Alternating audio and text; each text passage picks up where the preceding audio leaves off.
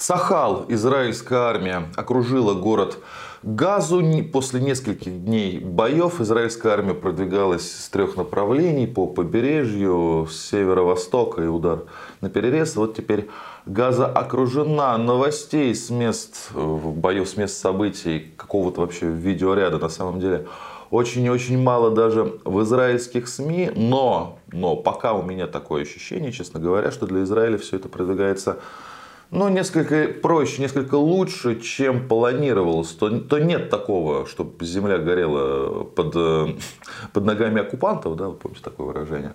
А, идет продвижение, как бы есть потери, самая крупная, насколько помню, подполковник убит, самый крупный имеется в виду, самый значительный по по званию. Но потери израильской армии не такие значительные. Вопрос в том, что дальше. Да, Газа это очень населенный город, очень плотно населенный город. Да. Задача Израиля, как я понимаю, уничтожить хамасовцев физически, их э, командные пункты, там, их штабы, потому что, это, по сути, ну, это столица, да, по, по имени которой назван город, э, назван сектор Газа, там, собственно, и еще других городов-то раз-два я общался. Очень плотненько живут два с лишним миллиона человек на этом вот, на, на этом вот отрез, отрезке пляжа на границе с Египтом.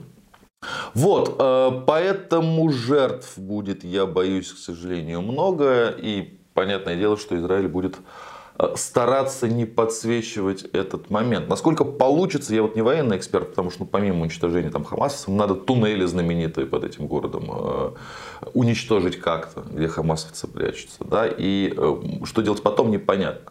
Еще есть момент эвакуации мирного населения. Дело в том, что Иордания и Египет категорически не хотят к себе пускать жителей Газа, хотя они такие же арабы, как в Египте и в Иордании. Почему? Потому что ну, они считают, что Израиль таким образом просто осуществит некую этническую чистку. То есть вот люди сбегут из-под танков да, куда-то в Египет, а обратно их не пустят. Ну, так сказать, решили проблему. А этот вариант, он э, Египет и Иорданию не устраивает, э, как я уже сказал, по старой памяти в том числе, потому что было такое уже во время предыдущих войн, предыдущих антифакт, когда беженцы и иммигранты из Палестины обжившись у соседей, да, начали там вершить свою политику и втягивали их ну, в конфликты. Там, например, палестинцы в Иордании чуть правящую королевскую семью в свое время не свергли, что для нее было большим, э, большим шоком. В общем, и это, вот это вот то, что они канат этот тянут, конечно, придет чрезвычайно большим жертвам, я боюсь. В то же время, почему опять удачно для Израиля складывается, да, не похоже, что Иран готов вмешиваться.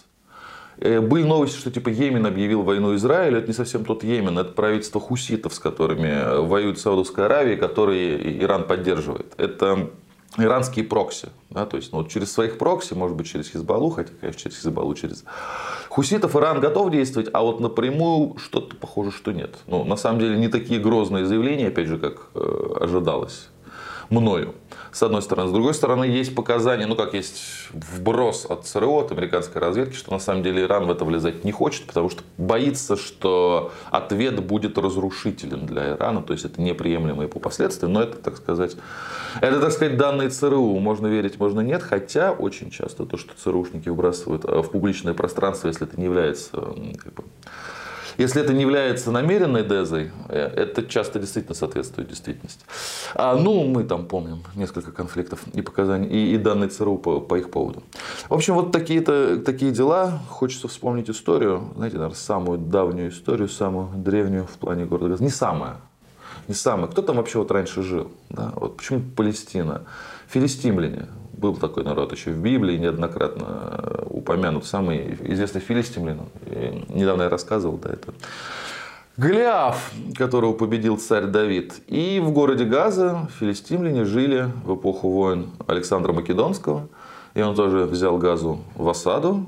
И когда осада пала, э, было покончено с филистимлянским народом окончательно. То есть народа не осталось. Убили защитников города, женщин продали в рабство, и филистимлян с тех пор больше нет. Сейчас там арабы, которые пришли позднее. Арабам, естественно, как этносу уничтожение не грозит, но с учетом задач, которые стоят перед собой Израиль, повторюсь, с учетом плотности населения, которое в Газе, Я боюсь, что там будет прям настоящая, настоящая кровавая каша. И даже то, что Иран не вступит пока в эту войну напрямую, не означает того, что у Израиля все-таки все пройдет легко и гладко. Пока идет легче, чем планировалось, да, но но, кажется мне, вот, это вот этот кризис Ближнем Востоке, на Ближнем Востоке, ну, как минимум, на, на несколько месяцев, а может быть даже и на года. И, между прочим, израильские эксперты, многие со мной в этом согласны, а им, я полагаю, виднее.